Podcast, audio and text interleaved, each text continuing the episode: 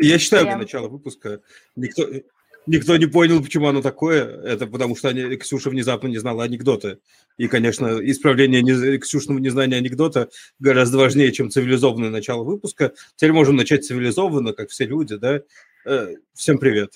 С вами Дай, в эм, шестой выпуск лайв мы говорим о мертвых и мертвом об истории. Э, меня зовут Паша, со мной в виртуальной студии Миша Кумачев, Ксюша Тамак, Никита Бочкарев и Сережа Ерымов. Почти все эти люди только что вернулись со Смордаты тем или иным способом. Миша вернулся со Смордаты из дома, но он тоже в ней участвовал. Сережа прямо из студии вернулся, да, Сереж? Ну, не только что, ладно, ну, как бы. Ну, да. Назад. Ну, я шел не пешком, нет, я доехал. А что, успел бы ты пешком дойти? Сколько у нас там? Слушай, ты бы не успел же. Ну, а сколько километров от Питера до Москвы? 400, мне казалось, нет? Ну, шел бы я 4 километра в час, допустим, и мне не надо останавливаться. 100 часов. Ну, ну если не дня. надо останавливаться, то все ок. А ну, если... смотри, 100 часов примерно 4 дня, грубо, да? 5 а, дней, хорошо. А, представим, что полдня я занимаюсь фигней. Значит... Зачем идти, как нормальные люди? 9, это инженер. Да, 9-10 дней, вот. А, ну, да, ну я близко. Не успел так. бы, то есть? Да. Ну да. Сережа уже на подходе к Москве. Где-то из леса я бы, возможно, уже говорил, может, в Московской области. Неважно. Там Упс, вроде тут, побольше. Тут Сережа Бойцов поправляет, что... Нет. Сережа Бойцов поправляет и говорит, что 1200 километров. Да, Сережа, ну, я тебе не верю. Я, я не знаю. Тогда я очень далеко. И... Мне кажется, надо усреднить как бы две оценки, и получится что-то близкое к реальности. Да, Правильно, то, что это очень Давайте проверим то, чем мы в дата-инжиниринге занимаемся, да, ну, мы говорим, вроде это фигня и это фигня, ну, значит, истина где-то посередине. У нас на самом деле просто ни одного нормального инструмента нету, поэтому мы говорим, ну, мы будем пользоваться вот этим плохим инструментом. Типа Spark кривой, Flint косой, поэтому будем пользоваться бимом. Как похоже да на жизнь-то, господи. Какая конференция получилась, что Spark кривой, а бим косой. Ну, не то, что на конференции говорили, что ходуп кривой. У нас там был Erasure Coding Catastrophe. Подожди, там же был Erasure Coding Catastrophe. Это мне казалось про, про то, что ходуп кривой. Паша, если слушать не только название, но и текст Черт. доклада, ребята, а я не могу. Мне было некогда. Короче, э, почти во всех докладах э, все часто упоминали, что дело не в том, что Spark плохой или Hadoop плохой или кто-то еще плохой. В общем, такое бывает, open source инструменты и и, в общем, вот, все прекрасно. А мы просто дата-инженеры и работаем с open source. Надо привыкать страдать. Ну, то есть я, это как раз то, о чем я сказал. Нормальных инструментов у нас тут дата-инжиниринге нету. Ну, может, есть Скорее наплаты. всего, как только нормальные инструменты вот в этом понимании появится, то ну, надобность в нас, она отпадет в момент, потому что ничего трудного не будет. Это как ввинтить лампочку или... О, Databricks дерьмо. Отлично. Вот. Или стукнуть э, молотком по гвоздю, да. Э, когда все будет так, то мы как-то... Вань, если, Вань, мы тут не, не выражаем свое мнение, мы выражаем э, мнение зрителей, если ты нас смотришь, поэтому теперь ты знаешь, кому тебе идти, если как бы ты считаешь, что про Databricks должно в эфире быть что-то другое. А что такое нормальные инструменты? Вот э, где критерий нормальности? Так, так, так. Давайте я Чтобы... скажу. Это, это когда вот, знаешь, ты приходишь в какую-то область, я не знаю, приходишь ты писать на C-Sharp, и ты, у тебя нету много инструментов, у тебя есть один инструмент, типа, у тебя есть, я не знаю, ASP.NET MVC какой-нибудь. И ты все делаешь на ASP.NET MVC, потому что других вариантов у тебя нет. Вот это называется нормальный инструмент. Даже не важно, хороший ли он, он просто он один. Или, я не знаю, тебе нужно работать с, баз, с базой данных, ты не, не, не используешь в э, C-Sharp какой-нибудь Nhibernate, потому что Nhibernate умер. Ты используешь LinkU, ну, потому что у тебя больше ничего не... А, еще у тебя есть RDBA. Фреймворк. Entity а Framework, начинается... Entity да, Framework. Потом да. начинается борьба с этим инструментом, потому что он один комнаты таких слов. Ксюша покинул чат. Да. Э, расскажи, а что, есть какой-то, есть что-то еще, с чем можно работать с базами Нет, данных? я просто искренне всей душой не люблю Entity Framework. Ну, вот, в смысле, то есть ты нет, я, я люблю да? его, так нет, и LinkU я тоже не люблю. В смысле, надо, ну, как бы в моем э, мировосприятии надо разделять задачи, да. Отчеты на LinkU писать не надо, вообще не надо. Если вы однажды посмотрите план запроса, вы, наверное, это поймете. А всякие селекты, инсерты, апдейты, ну, круто, все работает. Я правильно понял, что отчеты – это не селект, не инсерт и не апдейт? Да, не инсерт, не апдейт и не селект по ID, короче. Во, во, вот это еще хорошо работает. То есть, то есть, как бы на LinkU можно писать select v ID равно x, да? Слушай, ну это в моей системе мира, да? да. Ну, а, а, а потом мне понадобилось вытянуть две сущности, и вот тут как бы все и сломалось. Не, ну на самом деле я хочу в плане а, там нормальных инструментов, хочу сказать еще, что инструмент становится нормальным в том числе тогда, когда к нему прикладываются нормальные руки, и тут, наверное, все становится да, и вот еще, еще опаснее. И у нас в дата-инжиниринге круто то, что ты как нормальные руки не прикладывай, хорошо все равно не станет. Типа, может просто стать не так плохо. Ну, да, Нет, да, да. Набор компромиссов. Trade-off management. Мне кажется, вот, да. Э, знаешь, все, что я сейчас вижу в дата-инжиниринге, это вот прям отлично описывает, помните эту шутку, было 15 стандартов, но они все были плохие, поэтому сделали один единый, наконец. Теперь на 16 стандартов.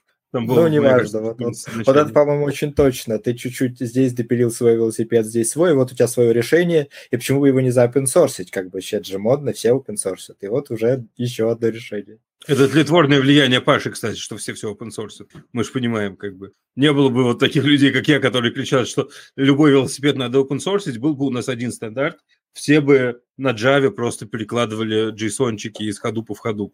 А, а ну, так кто-то... еще DevRel. DevRel тоже за то, что все open source, поэтому, в общем, ты с ними заодно, мне кажется. А я типа не оттуда, да? Как бы моя работа это не DevRel случайно, да? Я не знаю. Моя работа это DevRel. У меня прям грустная новость для тебя. Developer Advocacy это просто кусок DevRel, одна, одна из веточек. Одна, просто, просто одна из веточек. И в некотором плане самое худшее, потому что я как раз тот человек, который и деврелит, и open source одновременно. Прям с двух рук по-македонски. BPMS отлично. Просто нет, не в любой области, не в любой... Мы, мы приходим, я не знаю, писать на C-Sharp, у нас есть только один нормальный инструмент Rider. Мы приходим писать на Java, у нас есть только один нормальный инструмент IntelliJ IDEA. Минуточку. Мы приходим писать на Python, есть только один нормальный инструмент PyCharm.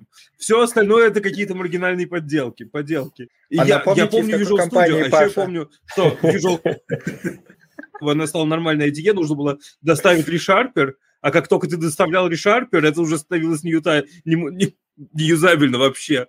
Просто, просто от слова совсем. Просто потому что оно, я, оно я просто никогда не видел ничего, что, что, что так медленно работает. В смысле, Kotlin плагин на, на своей заре был вообще прям, я не знаю, с красной улиточкой по сравнению с Visual Studio и с ReSharper. А без ReSharper это был не IDE, а печаталкой. Ну, типа, я не знаю, ну, Вима. Нет, Вим согласен, Паш, Паш, ну правда, действительно, Kotlin сложно писать Visual Studio. Это действительно так, потому что Kotlin там не сдался просто никому. Ну, я не знаю, я не знаю. Кому-то продается эта фигня. Сережа говорит, э, ахахахаха, я не знаю, Сереж, хочешь, хочешь, давай я тебе сейчас скину ссылочку, и ты придешь и скажешь, что я думаю, типа, Паша, может, я, наверное, что-то не то говорю, да, как бы наша компания, наверное, предпочла бы, чтобы я говорил, что ну, я не знаю, Вим рулит, Emacs отстой, э, извините, Emacs, Emacs, ну, как бы мы понимаем, да, Emacs норм. Ну, У нас, кажется, Деврелы захватили и этот чат. Да, да, да. Это же, ты, ты же понимаешь, да? Это так работает. Да, говори, говори, говори. Я хочу сказать, что IDE – это не единственная вещь, которой мы пользуемся, чтобы писать приложение на .NET, поэтому, в общем-то... Там Про идею я вообще ничего не говорил. Райдер же. Ну, хорошо, да. А дальше? Чего, чего дальше в нем ты будешь писать и чем пользоваться? Не, подожди, так, я приложение так, буду да. писать в райдере. Чем ты дальше будешь пользоваться, я не знаю. Я, я знаю, что когда ты начинаешь пользоваться. инжиниринг. Да, когда тема была я, заготовлена, я кажется. Да, да, да. Я не понимаю, о чем вы говорите. Хорошо, Никит. Эм, давай к дата-инжинирингу вернемся. Вот есть ли правильный, правильный язык для дата-инжиниринга? SQL Конечно, SQL, скалы, скалы, скалы же. Ну, какой, на SQL нельзя написать UDF-ку, как бы на этом все, все прелести UDF, ой, SQL заканчивается, как только нам нужно хоть что-то кастомное, да? А, и, и внезапно оказывается, что этот самый язык это скала, потому что только там получается нормально. И скалу эту можно и в Hive подпихнуть, я не знаю, и куда-нибудь в Spark подпихнуть, и куда там еще мы подпихиваем, и чего. Слушай, ну, ну без SQL базу данных равно... подпихнуть можно попробовать. Да, да легко не уйдет. А зачем мне SQL, когда у меня Spark есть? Ну, а Spark ты что пишешь дальше? Не SQL. Я ну, пишу... не SQL, но глобально ты все равно потом пишешь какой-то запрос. Не, не, подождите. А потом, какой-то а запрос перекладывает... это, это что угодно так можно назвать, какой-то запрос, но не SQL. Ну, типа, Слушай, мы ну, прикладываем ну, джейсончики, да, мы... я не знаю, в базу, для, нам для этого мы не пишем. Мы тоже можем сказать, это... что все наше приложение – это пайплайн. И, и, и все, но это один большой запрос. Подождите, у нас тут вопрос от слушателей, как пропатчить KDE под FreeBSD. Вот. Э, что мы понимаем под CI-CD? Вот, можно больше деталей? Uh, э, CI-CD – это Continuous Integration, а Will – это Kubernetes. Нет, это понятно. А Will – это Kubernetes, я думаю. Вот, вот ну, мне интересно. Вот это. Просто никакой другой Will не было. А, подождите, это Will, который, наверное, питонячий Will. Кто-то еще пишет на Python, да? Ну, лабрадоры, как минимум, мы можем это видеть. Так, норм. Э, есть язык BrainFuck, и как бы... Почему нет решения для DE на ассемблере? В смысле, все решения для DE на ассемблере? Просто не сразу. Ну, в смысле, их пишут не на ассемблере, но потом они уже ассемблер практически. Я даже больше скажу машинный код. Какая-нибудь там виртуальная машинка, а дальше сразу машинный код из нее льется рекою. Вообще прям не успеваешь следить. Билет сборка питона, сколько пакетов, я угадал, да. В общем, я же говорю. Да, извините, а что у нас была за тема? Мы же про какую-то тему договаривались. Да, у нас была тема по поводу Data Lake против ДВХ. А, разница, исторические заметки. Вот. Так, и а что... мы, а, это потихонечку все-таки вытекает из того, что хороших инструментов нет. это просто оно перетекает в плоскость, что хороших систем для хранения данных тоже немного. Вот. Мне очень жалко, и... что мы сегодня не обсуждаем этот самый Lake FS, потому что м, Сережа уже, да. Сережа как смог. Привет, Сережа. Сережа, знаешь ли ты про разницу между Data Lake и Data Warehouse? Ну, я предполагаю, что Data Warehouse э, хочется, чтобы была более структурированная э, история, более структурированное представление. Блин, а я то думал, есть, честно э, говоря, что Data Lake это уже структурирование практически некуда. Ну, то есть Data Lake уже структурированный, нет? А, а не структурированный это Data Silo или, или Data Swamp?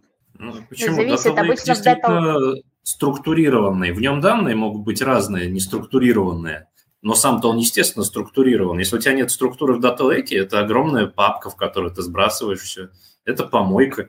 Паша, понимаешь, мне просто кажется, что изначально все думали, что Data Lake это ну, большая помойка, Э, потом обнаружили, что вроде как все, все нормальные люди делают более-менее хоть какую-то структуру, типа там арбузы сюда, огурцы туда. Но потом нашлись люди, как бы, у которых в Data Lake вот одна большая папка. И специально для них, чтобы не обижать, э, объявили, что ну, теперь это будет Data Swamp, э, Data Sila и вот это вот все. Так, у меня вопрос.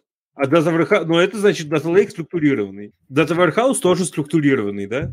А в чем uh, разница? Data Lake, ну, на мой взгляд, uh, мое мнение таково, что Data Lake структурированный с точки зрения хранения данных. Ты примерно понимаешь, uh, что у тебя где лежит, в каком формате. Э, там, я, я не знаю, как часто обновляется, какие у тебя политики для хранения той или иной информации. Data Warehouse, на мой взгляд, больше структурирован, э, структурирован для э, обращения к этим данным, ну, то есть не для хранения, а именно для обращения. Вот. Для селектика. Чё? В смысле, я правильно понял, да. что у нас есть специальные структуры данных, в которые мы знаем, как мы храним, но обращаться туда не можем. Нормально. Почему? Нет. Потому нет, что одно оптимизировано для хранения, другое для запросов. Извините, я просто не понимаю, как еще можно это высказывание прочитать, для как его еще можно распарсить. Мне кажется, речь про такие какие-то операционные э, вещи, которые структурированы в Lake. Вот. Э, кто, кто куда, когда заливает данные, и сколько они там хранятся, и кто за них отвечает. Кто к ним имеет доступ и все такое а не ну, как кстати... у тебя одна большая папка, и все имеют доступ ко всему, и все могут все удалить. А потом только логи смотреть. Внимание, вопрос. Если у меня есть что-то, не будем сейчас это, не будем навешивать ярлыки, сейчас это не модно, э, назовем это что-то, у меня в нем есть всякие слои данных, сырой слой, я не знаю, серебро, условное, золото, может, витринки какие-то где-то отдельно лежат. Все, может быть, одно хранилище или несколько. Ну, то есть там может быть сколь угодно сложная архитектура хранения, но все всюду имеют доступ. Это вот что? У тебя, кстати, в ДВХ Это кошмар безопасника. Не, подожди, кошмар безопасника тебя волнует, когда у тебя там, когда у тебя этим управляет, я не знаю, больше пяти человек. На самом деле с этим вообще норм работать. Я вот так жил, и мне очень нравилось. Я вообще не люблю все эти разделения по безопасности. Типа, Слушай, ну, у меня такое ощущение, что когда начинается вот это разбиение на слои, ответственность и прочее, тут уже больше мы переходим в Data Lake House, который сейчас, ну, я не знаю насчет того, продвигает ли вот это Брикс или придумал лично, а, вот, потому что это действительно уже больше похоже на Data Lake House, чем на Data Lake. Но, видимо, Data Lake House – это более структурированный Data Lake, уже такой, про Ну- который мы как раз говорим, что люди перестали все хранить в одной папке. Я жду, когда появится Data Lake Warehouse и Data Lake House. Ну, просто потому что туда, туда явно идет, давайте побольше. Ну, типа, нужно как-то по-разному читать Ware Lake и House. И как бы, запутались уже точно, да? э, Data Ware Swamp House. Слушай, но мне кажется, все равно ДВХ это что-то из, ну, во-первых, э, то, что предполагает, да, хранение в реляционном формате больше, ну, почти в реляционном. Никто, конечно, не запрещает тебе хранить там все нормально, а потом 73 столбец в JSON, все оставшиеся столбцы. Не будем говорить, кто так делает. Вот. И как бы, но тем не менее, это что-то из серии Кимболовские, Инманские, станд... что там смеетесь, у вас так же, да? Вот, всякие Кимболовские, Инманские а, архитектура, да, когда мы там строим дата-марты, вгружаем все. Но тем не менее, как бы это достаточно тяжелые, ну как тяжелые, не тяжелые, зависит от того, что, что это за системы, Synapse от Azure, Redshift, по-моему, Сереж, наверное, ты с VS-овским облаком меня поправишь, всякие там BigQuery и прочее, да, это ДВХ. Но Блин. просто в них, ага, Ну, то есть ДВХ – это про структуру хранения в типа данных. в похожих на реляционные структуры. Что Вам не хранилища. кажется, что Слушайте, тут я позволю себе не согласиться и в качестве такой темы для обсуждения закину вам ну, мысленный пример. Да? Э, Давайте попробуем, ну, представьте себе, что у вас есть задача. Вы хотите иметь у себя копию гитхаба, чтобы делать какую-нибудь аналитику по исходному коду, который там хранится. Открытому, open source и, и так далее. Вот на мой взгляд, Data Lake – это ситуация, когда вы просто парсером типа скачали себе GitHub и как-то положили. Э, ну, там, в лучшей ситуации вы разбили данные там по, э, по репозиториям, также, что у вас файлы не перемешались, и вот это вот, они все в отдельных папочках, более-менее можно понять, что где лежит. Э, при этом в этой ситуации DVH будет некая структура, э, некая база данных, некая там связка инструментов, э, состоящая, например, там из Query Engine плюс система хранения, в рамках которой тебе будет удобно задавать вопросы к этому зеркалу GitHub в стиле, что там, сколько пользователей пишут на C++, или там, как часто э, тип, э, не знаю, э, void звезда используется в коде на C++ там за последние пять лет. Вот.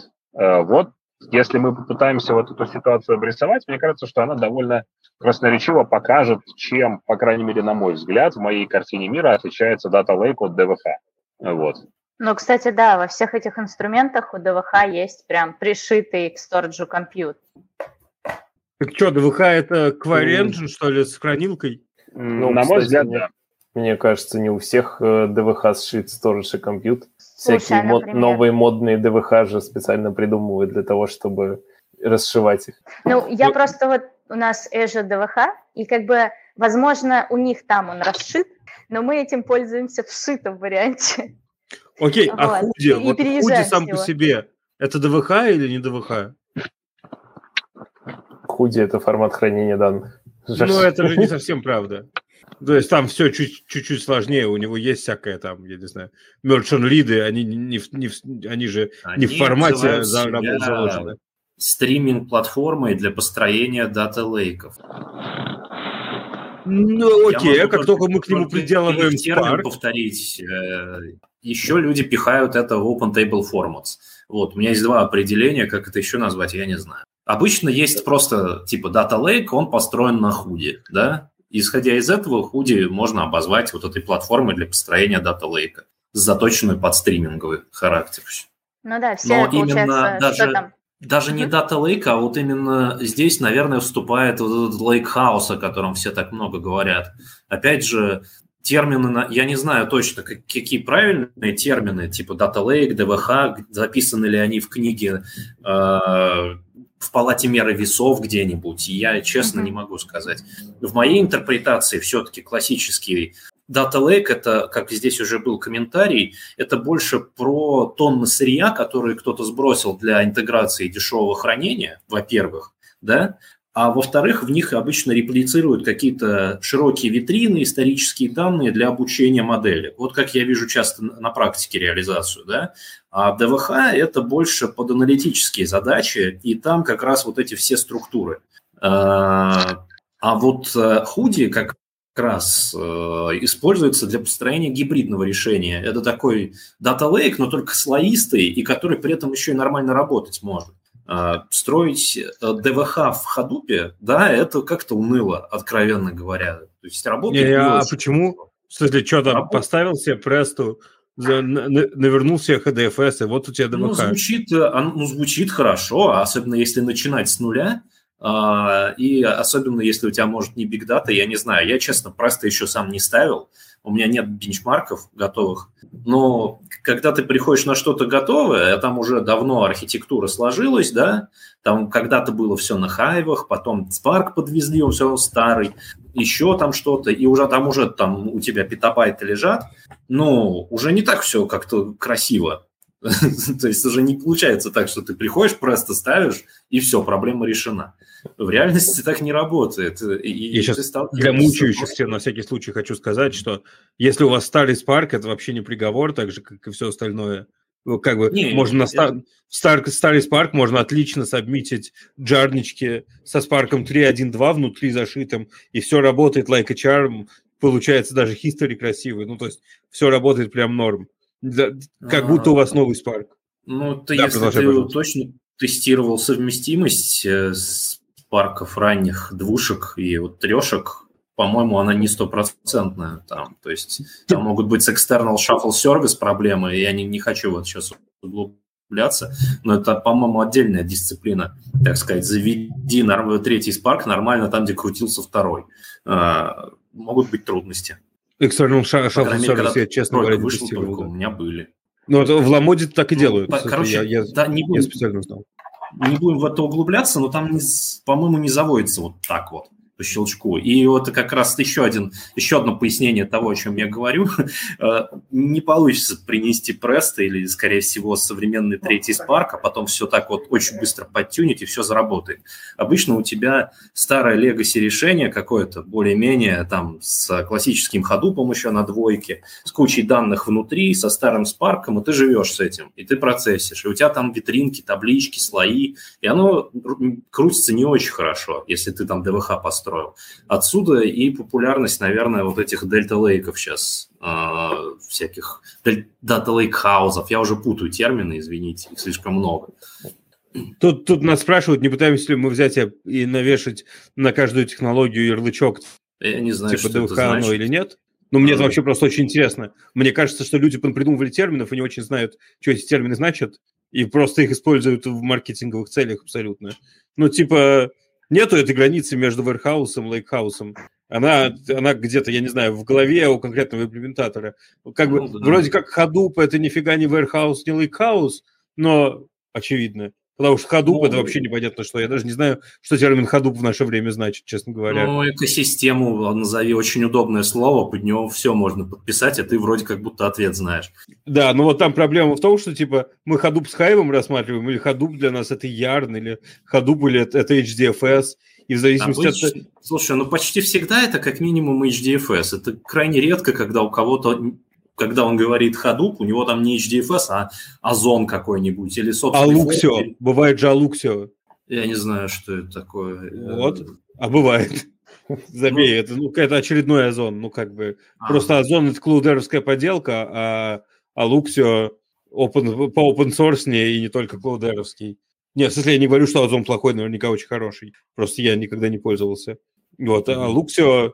А Лу, мне Артем Алиев, кстати, рассказывал, а Luxio – это хрень с кэшированием поверх HDFS, прикинь. У них свой собственный кэш поверх HDFS, чтобы можно было тебе побыстрее горячие данные отдавать. В целом идея очень прикольная. Ну, к сожалению, у нее есть проблемы, как у любого кэша. Они дорого? Ну, те горячие данные всегда немножко дороже, чем холодные. Ну, но просто прикол в том, что Hadoop же когда-то в том числе создавался для дешевого хранения такого, да, накидал, и вот как бы, а тут как бы мы обратно идем, в, эволюционируем в обезьяну, грубо говоря, мы опять делаем хранение дорогим. А, а ты с этим ничего не можешь сделать в наше время. У тебя все равно есть запросы по горячим данным, и ты хочешь, чтобы эти запросы работали быстро. Если ты будешь продолжать запускать MapReduce на Hadoop, как бы все будет очень медленно. И вот это я как раз не... делать этого не буду, я не хочу. Я хочу внести в горячие данные туда, где горячие должны как бы процесситься и, и храниться. хаус, возможно. Да, вот, правильно. Смотри, нет, подожди, ну вот это как раз Алуксио. определение. Вот. Типа, ты приделал Алуксио и запрашиваешь Алуксио. И для тебя даже нет разницы. Типа, часто запрашиваешь, данные автоматически считаются горячими. Кажется, норм ну, вообще. Если я аналитик, мне пофигу вообще откровенно, что вы мне дадите, мне надо SQL запустить. Да, но это зависит от того, с какой точки зрения смотрим. Вот Паша не выдержал. Все. Но мне кажется, тут э, фишка в том, что в одном случае ты что-то прикручиваешь сверху, да, в другом случае тебе нужно писать еще ряд пайплайнов, чтобы вы выкинуть эти данные дальше в какой-то инструмент, там, в ClickHouse, в какой-то Data Warehouse из Data Lake, да, то есть тут работа дата-инженера еще требуется дополнительная. Хотя если все автоматизировать, наверное, это не так сложно. Говоря, кстати, про Presto, оно же Трина теперь, правильно, наверное, говорить слово Трина, а не слово Presto. Нет, Там похоже, что говорить и Presto тоже, это другой продукт. Ну, как бы да, но типа тот просто разрабатывает DB, медленно. Просто DB говори тогда. Да, вот можно говорить просто DB и Трин, и Трина, но, в общем, похоже, просто DB развивается сравнительно медленно, а Трина развивается сравнительно быстро. Что интересно, чтобы работать с Трина, тебе типа не нужно вообще ничего. Тебе нужно Hive Metastore, а Трина ты можешь поднять хоть на локальной машине в докере. Он, эм, как бы это сказать, stateless. А PrestoDB на спарке поднимается. Ну, кажется, это даже немножко оверкильно, когда тебе нужен просто SQL. Ты просто, как бы, это же очень удобно. Ты берешь, поднимаешь в докере Трина с конфигом, информирующим о том, где находится Hive Metastore, и дальше как бы все само. Пока mm-hmm. тебе не нужно джойнить абсолютно разные штуки, которые будут джойниться, понятное дело, у тебя в памяти. Ну, когда тебе а такое нафига, нужно, ты... А нафига он нужен тогда? Не-не, ну, когда ты можешь просто сначала тебе его очень просто поднять, а потом тебе еще его и очень просто его масштабировать. Ну, потому что ты можешь просто поднять много нод с и, и, и джойнить на этих нодах. Это как бы нормальная тема, оно, оно так умеет. То есть, и я просто думаю, что в наше время все что угодно вообще-то становится дата warehouse, потому что, ну, ты приделываешь к этому трина сбоку, и вот тебе работает. Я бы очень хотел провести эксперимент, это я, я сам его не проводил, это Артем Алиев бьет себя пяткой в грудь. Артем, если нас слышишь, то я тут уже второй раз на тебя ссылаюсь, скоро начну байки травить. Да, так вот, э, бьет себя пяткой в грудь, что правда очень просто работать с этим. Ну, он, конечно, он бенефициар. Они там у себя в Huawei пилят очередной форк этого трина, четвертый. Да. Open, Кстати, open. тоже напомнили про Snowflake, да, который э, как раз тоже можно управлять, по-моему, кластерами, можно поднимать для компьютера отдельно новые инстансы, да, и как-то масштабировать уже относительно компьютера свою нагрузку и запросы к сториджу. Больная вот, же фигня, да? Ну, а... правда же больная фигня? Типа, почему я управляю компьютером? Ну, типа, они мне дают SaaS практически, а я на нем управляю компьютером. Ну, почему? Мне кажется, всегда тебе круто иметь некоторые рычажки, особенно, как бы, мне кажется, для дата-инженеров это важно, да, и не то, что у тебя такой весь продукт с бантиком в конце, а в каком-то случае это помогает тебе очень здорово срезать косты. Не знаю, мне кажется, я когда-то инженер, хочу биквайри. Чего, я, я говорю в том-то и дело, что все упирается в стоимость в конечном итоге. Ну, вот Data Engineering, ну, то, что я вижу, очень как бы можно сделать быстро, просто, но очень дорого. И твоя задача, главным образом, сделать а, приемлемо для твоей организации. И чтобы Слушай, а она разве не все сейчас хотят выбрать решение типа BigQuery, я не знаю, Red- Redshift или Synapse какого-нибудь, просто чтобы как раз не думать об этом. Ну и почему? И получить вендор-лог, как бы, и, и, и, и больше никогда не смочь слезть э, с э, этого решения. Ну, Слушай. сможешь с некоторыми приключениями. Мы тут посчитали, вон Сережи, кажется, рядом больше нет, но переезд из одного облака в другое все равно стоит столько денег, что вот переписывание SQL запросов вообще-то, вероятно, не худшее, что с тобой случится. Типа миграция 15 петабайт данных само по себе дорогое развлечение. Я вот тоже хотела сказать, что кажется, что вот эти вот истории про вендор-лог, это, конечно, очень круто, но даже переезд вроде как совместимых API там или сиквеловских да, запросов не всегда бывает столь, ну, как бы простой, там все равно приходится что-то дотюнивать, что-то дописывать, где-то там какие-то, э, короче, engine-specific вещи доделывать. А, Конечно, хорошо, что есть стандарты, но все равно не все упирается в стандарты. Не, ну я понимаю, я все понимаю, я когда-то вот этими вот руками переезжал из Oracle в Postgres, из Oracle с хранимками в Postgres без хранимок. Э, В Postgres не то, чтобы нет хранимок, просто мы больше не хотели хранимок, хранимок, хранимок, потому что мы перестали хотеть после миграции, я так вот скажу. Оказывается, хранимки. Э, Потому что, оказывается, хранимки очень хороши, но только их иногда ино- дорого мигрировать. Всегда, иногда всегда. Иногда я еще не видел случая, когда их легко мигрировать. Типа копипейст, я не знаю, поменяли PLSQL на PLPGSQL, и все заработало. Вообще это так не бывает. И булианы, и всякая другая херня, я не знаю, с датами. В общем, много приключений есть с переездом. Но я не могу же- сказать... Паш. Но я хотела сказать, что там же и административное веселье тоже совершенно, ну, различается администрирование Oracle от Postgres, да, там совершенно разные вещи, которые потом начинают стрелять ногу. Знаешь, как, как э, постгрессовые консультанты говорят, э, где учат, где, как, как найти постгрессового консультанта? Они, они говорят, вы берете ораклового дебея и приучиваете его на постгрессового. И, похоже, этот путь достаточно много кто проходит. Это, типа, есть хорошие сертификаты по Oracle, их делает неизвестная мне компания. Никто про нее никогда не слышал. Э, Что-то на он начинается. Вот. Ну вот, в общем, берешь любого такого человека, и он очень быстро внезапно въезжает в Postgres. Ну, он, конечно, плюется и ругается, и говорит, что почему у вас хинтов нету, Э, я не знаю, ему отвечают, что ну потому что хинтов в базе данных не должно быть, или это он такой, а почему у вас, я не знаю, нельзя на сырой диск поставить неразмеченный базу? Кажется, нельзя. Да, кажется, нельзя. А, а- а Oracle как-то можно. Ну и так далее и тому подобное, но в целом они быстро учатся. Потому что, оказывается, в целом все эти реляционные базеночки одинаковые. Привет, Сережа. У тебя внезапно сменялся, ты как-то резко приехал. Но это была история про вендор-лог, и мне все равно до сих пор кажется, ну, я не знаю, может быть, есть определенные там плюсы, которые ты закладываешь вне вендор-лог решения, но что-то вот ни разу не было такого, что прям переехали так незаметно, просто потому что у тебя там было что-то там API. Так, тут непонятные буквы написано, что Нет, тот же Тлин буквы- вряд ли будет хорошо работать с DDS. Что, извините, а что такое DDS? Наверное, детальный слой данных, я по-другому не знаю, как это расшифровывается. Ну, по, по крайней мере, спорное идет, да. заявление, хотя бы в части того, что это обычно Data Vault или Анкор. Покажите мне это обычно, пожалуйста. Я, я пока знаю, ну, там только пару таких кейсов, и все они через боль э, почти, кроме Ну, Авито. в Яндексе же что-то похожее, хайбрид, гибрид, хайбрид какой-то Ну там да, модуль, да? и э, их рассказ явно говорит о том, насколько это было больно. И, И то, и другое больно, да. Создавать это. А это Я Яндекс, думаю, да? там можно за Колей Головым последить. Он в свое время очень много вел всяких э, там на разных метапах выступал, и когда они строили в Авито эту модель. И, кстати, это было ведь Мгм. достаточно давно, да, они строили якорь тогда. Мне кажется, это лет, наверное, 4-5 назад, по-моему, они начали делать одни из Ну, первых. Мгм. Надо еще помнить, что, во-первых, все-таки они делали это на приличной вертике, да, а не на чем-то голозадом.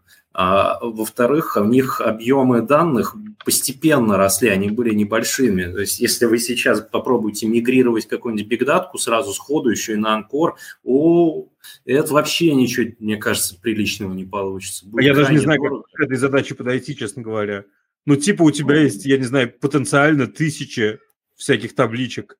Ну, так, я не знаю, по директории. Тысячи, десятки тысяч будут. Десятки тысяч, сотни тысяч, если ты очень Доменов. большой типа Uber. Я даже не представляю себе, как реально можно подойти к превращению этого в Анкор. Или в Data Vault, прости господи. Но в Data Vault приходится думать, да, чуть-чуть. Ну, в смысле, приходится разбираться с моделью, но Ненавижу в этом плане, как бы, ну, в этом плане якорь ну, выглядит а, более автоматизируемым, да, то есть каждое новое поле автоматически можно выделять в таблицу, таблицы автоматически можно склеивать в вьюхе, то есть это что-то, что ты можешь автоматизировать, единственное – ну, наверное, не единственная далеко, но а, основная сложность этой модели в том, как раз, что это будут очень дорогостоящие джойны, и надо уметь их готовить, и они будут в гигантских количествах, особенно mm. на ну, тяжелых Да, таблицах. все правильно. Поддержка Анкора как бы проще, он как бы в реализации как будто бы удобнее и меньше возни, но джойны никогда не позволят тебе комфортно жить, и лайн что тоже никогда не построишь. А, который все сейчас пытаются построить, он будет выглядеть, как я не знаю. Кажется, джойны можно, кстати. Ну, то есть, как бы тебе нужен просто инструмент типа DBT, который позволит тебе взять и описать э, бизнесовую модель прямо вместе с джойнами, с джойнами, а DBT и... под капотом будет знать, откуда какие данные вытягиваются. Так, ну, и потом эти кусочки он... бизнесовых моделей уже тоже джойнить уже руками. Я не и знаю. Как будет... Да нет, я к тому, что а что толку-то? Ну, взял ты это и выстроился лайн. Что, что ты сможешь им как-то им пользоваться? Там будут сотни тысяч табличек э, на самую маленькую витринку какую-то э, собираться. Куда ты там пойдешь что-то смотреть? Да я вообще не знаю, как... Мне кажется, идея, идея якоря в том, что тебе не нужно. Ну, то есть, как бы, если тебе нужен, то тебе не нужен якорь. Ну, серьезно. Не, ну, идея якоря как бы, наверное, в том, что у тебя почему-то бесконечное количество источников, и они бесконечно меняются, и ты настолько не можешь это никак поддерживать, что тебе лучше взять просто и сделать полную схему Evolution, самый удобный из всех, которые есть. Вот. Как-то так, наверное. Иначе ну, зачем смысле, тебе его ну, Нет, ну в смысле, что вообще непонятная фигня происходит. Не до же тут. Я, ну вот, короче, я не специалист по архитектурам. Да. Джойны делаются по одному-двум полям в Data Vault или Анкоре. Это правда, но только их будет тысяча. А что значит, и... у нас каждая колоночка, если, один, если одна табличка, ну или две колоночки, одна табличка, условно говоря, хорошо, нам повезло, и мы две колоночки смогли. Но нам, чтобы собрать маленькую сущность, нужно 5 джойнов, чтобы собрать поджойнить две маленьких сущности, нужно 10 джойнов, и эта штука растет очень-очень быстро. Да. Вот да. у меня, кстати, всегда был да, извини, Давай, сейчас про джойны, про джойны закончим сначала. У меня всегда был вопрос следующего формата. Ну окей, типа мы имплементировали там Data Vault или Data Anchor. Uh, у нас получилось по тысяче джойнов на какой-нибудь практически любой самый первый стандартный запрос. Uh, значит, если мы имплементировали Data Vault или Anchor uh, модель в рамках distributed какого-нибудь SQL движка или distributed не знаю, системы э, хранения данных, то это что, мы типа на каждый запрос будем бродкастить э, 100 таблиц? Э, дай боже, ну, как бы минимум. Не-не-не, подожди, ты будешь не, ну... кушать маленькие кусочки на, я не знаю, на какие-то маленькие хранилочки. Ну, условно представим себе Greenplum сотни экзекьюторов, на каждый из этих экзекьюторов прилетает маленький кусочек, типа, дай мне вот это потом где-то это все начинает постепенно собираться. Но это звучит Нет, достаточно а, как ну, жестокий вообще, шафл из прошлых кусочков. Когда ты это разворачиваешь на какой-нибудь MPP, у тебя просто дистрибуция по ключам идет, они попадают на одни и те же ноды, ну там ампы, неважно, и у тебя merge join как бы без э, шафла, без э, бродкаста, то есть тебе, ну, как бы это ну, у тебя локальный join.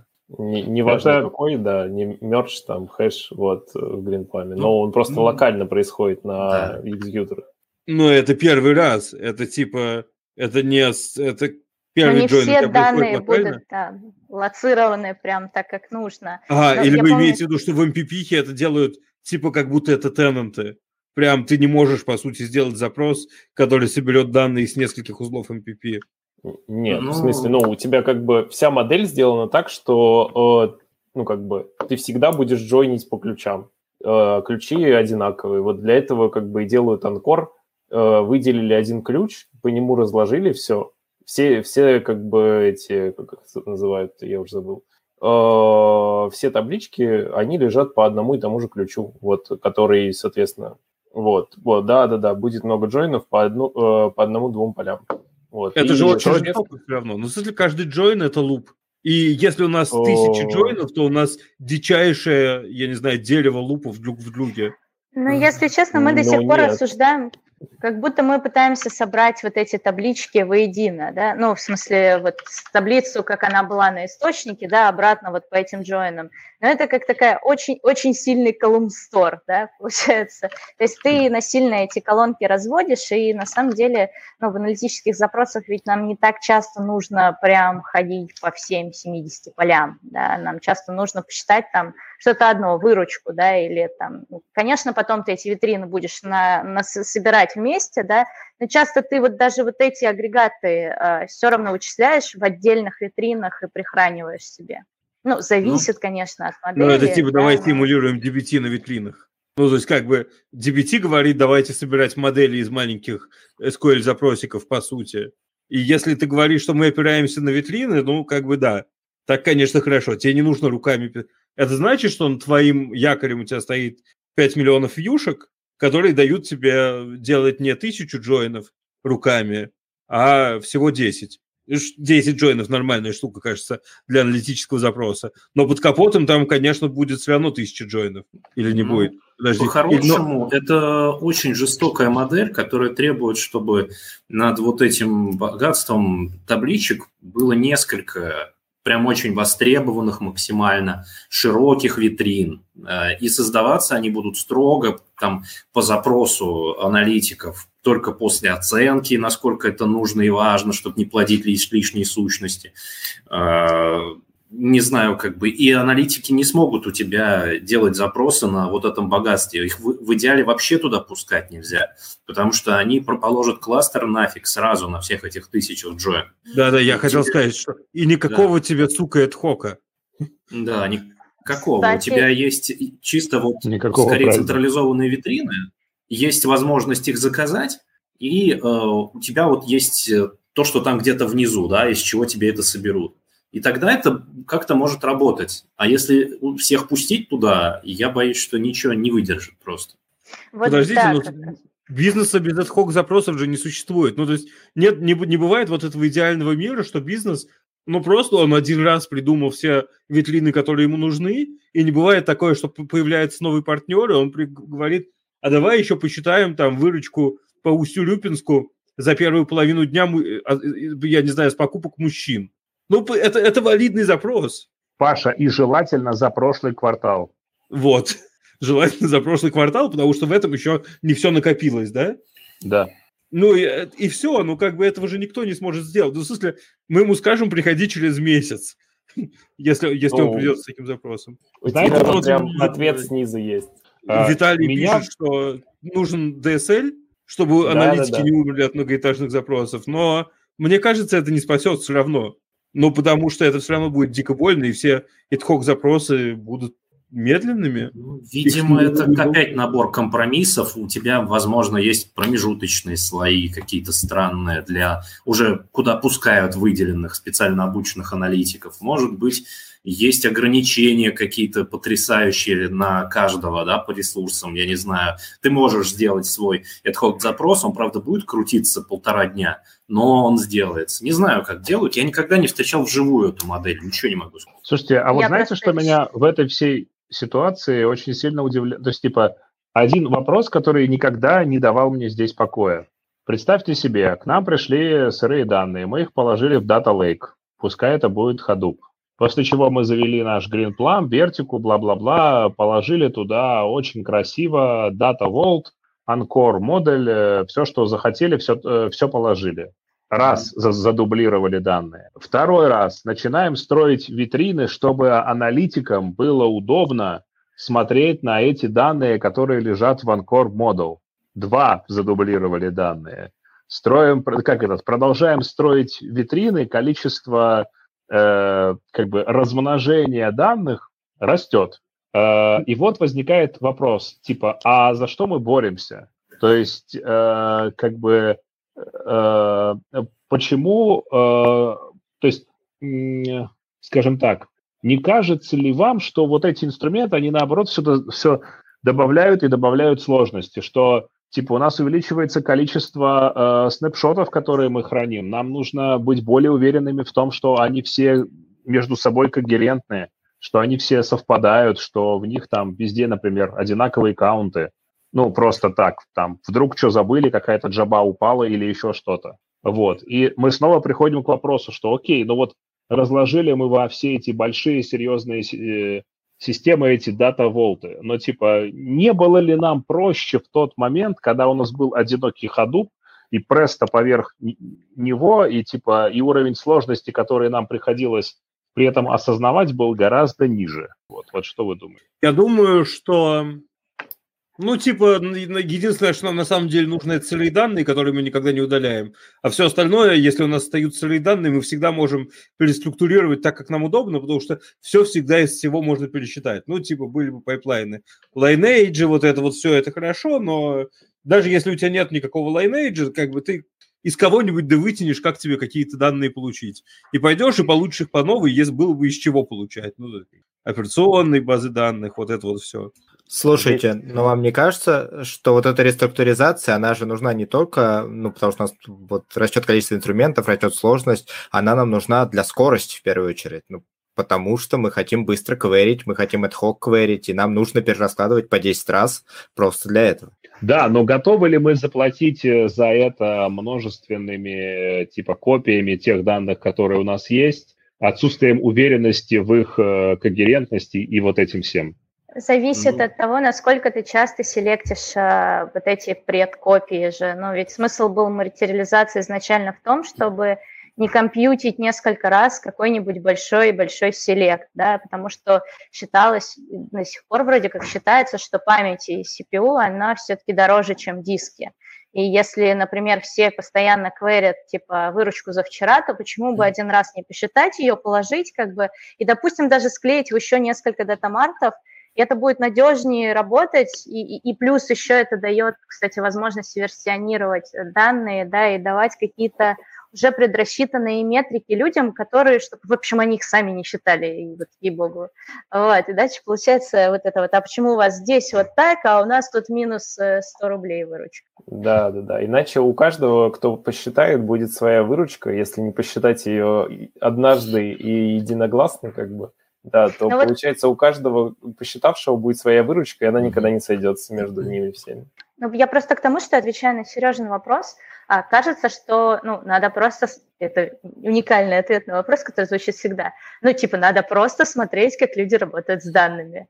Вот. То есть, как бы, по-другому никак. Если мы делаем этот селект э, там выручки за предыдущий квартал делает один единственный человек, то ну, нафига для него считать это и раскладывать 250 вьюх но если как бы это делать постоянно, почему бы и не посчитать, кажется, и, и не сохранить.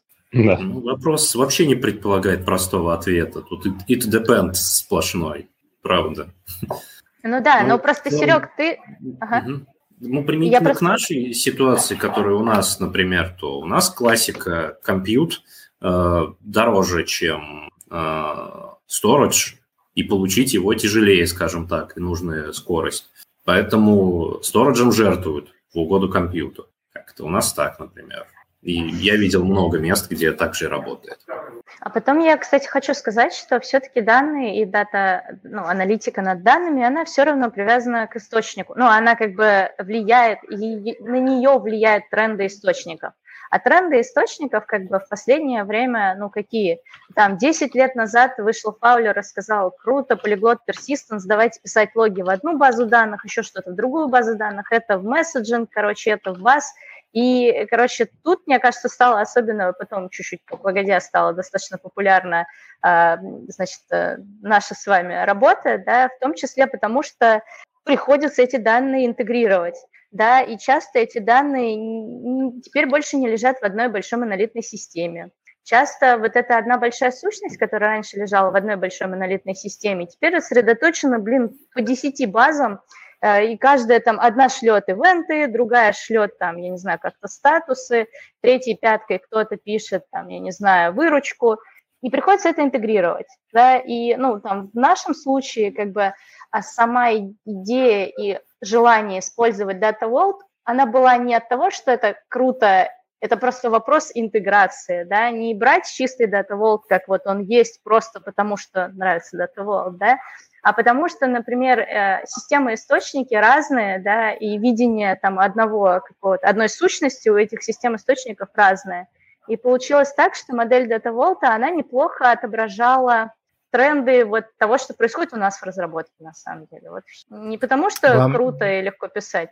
Не да. кажется, что у нас сейчас круг, круг обсуждения замкнулся, то есть мы начали с ДВХ против этого самого Data Lake, и вот э, ты сейчас ответил отчасти на этот вопрос. Э, действительно, у нас расползлись данные по N-источникам, а данные разнородные, а еще данные разной степени востребованности. И мы в какой-то момент как раз пришли к тому, что давайте мы их просто как-то сложим, а нужно ли с ним что-то делать, мы потом разберемся. То, что нужно, да, как-то там сегрегируем, какие-то правила на них наложим, как-то разложим красиво, а какие-то, может, и не надо там, может, нам e-mail надо от кого-то собирать, куда-то складывать, их никто никогда не читает. Но один раз в год кто-то будет читать. Вот нам их просто надо положить. И как бы вот картинка немножечко складывается. Ну и казалось бы, зачем складывать эти данные, если ими никто не пользуется, но проблема, не проблема, а ДВХ отчасти еще нужно для историчности. И как бы, как практика показывает источнику, эта историчность нафиг не нужна. Вот. И часто ты как бы спрашиваешь, ребята, давайте мы заберем у вас данные, чтобы сейчас начинать хранить историю. Они говорят, не, нам вообще это никогда не нужно будет. А потом проходит месяц, и они говорят, нам нужна аналитика за три года. Короче, вот история изменения. И ты как бы, ну, тебе сложно объяснить, что она уже невозможна по определению. А, с чего все нрав- нрав- носятся с вертика? Ну, мы лично вертикой как бы не пользуемся, вот, но я слышала, что там много классных фишек в плане оптимизации запросов, в плане, я не помню, как у них называются эти вещи, когда ты одну и ту же таблицу можешь распартиционировать и сложить в разных как бы версиях, Проекции. как бы там в разных проекциях, да. да. я не знаю, ребят, может, кто-то пользовался, может защитить. Да она просто из коробки неплохо работает, что я могу сказать. Она спроектирована неплохо, работает из коробки неплохо.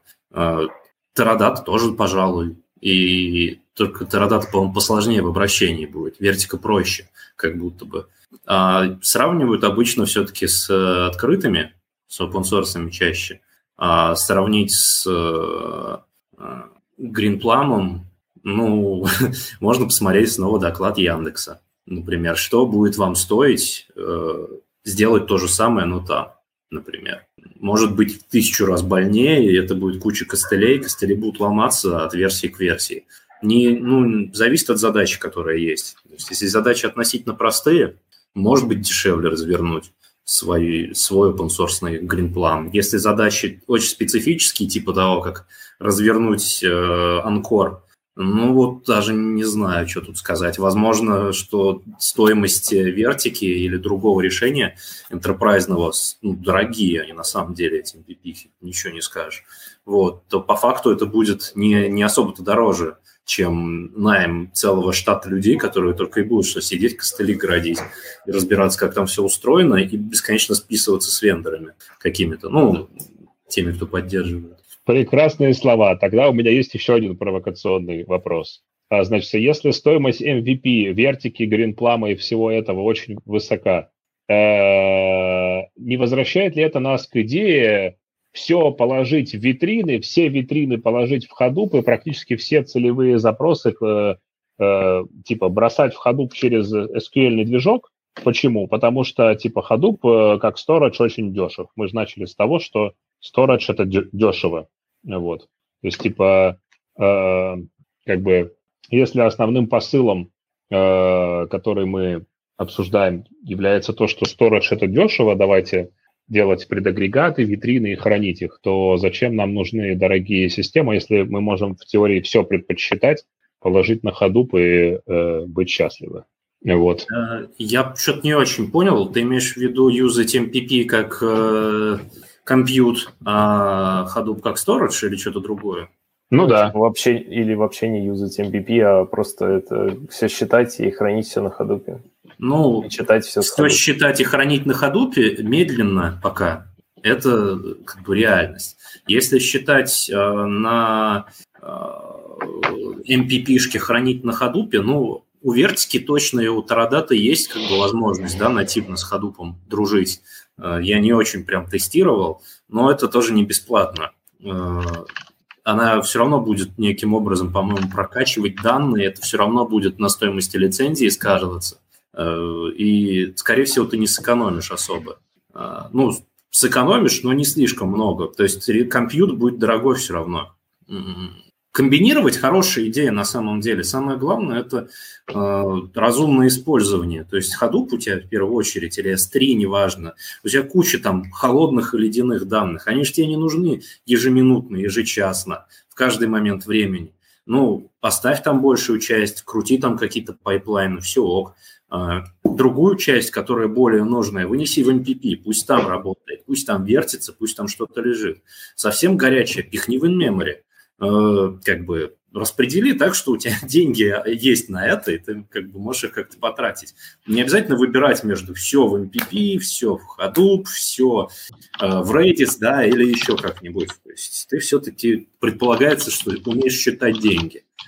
Э, как-то я тут за баланс.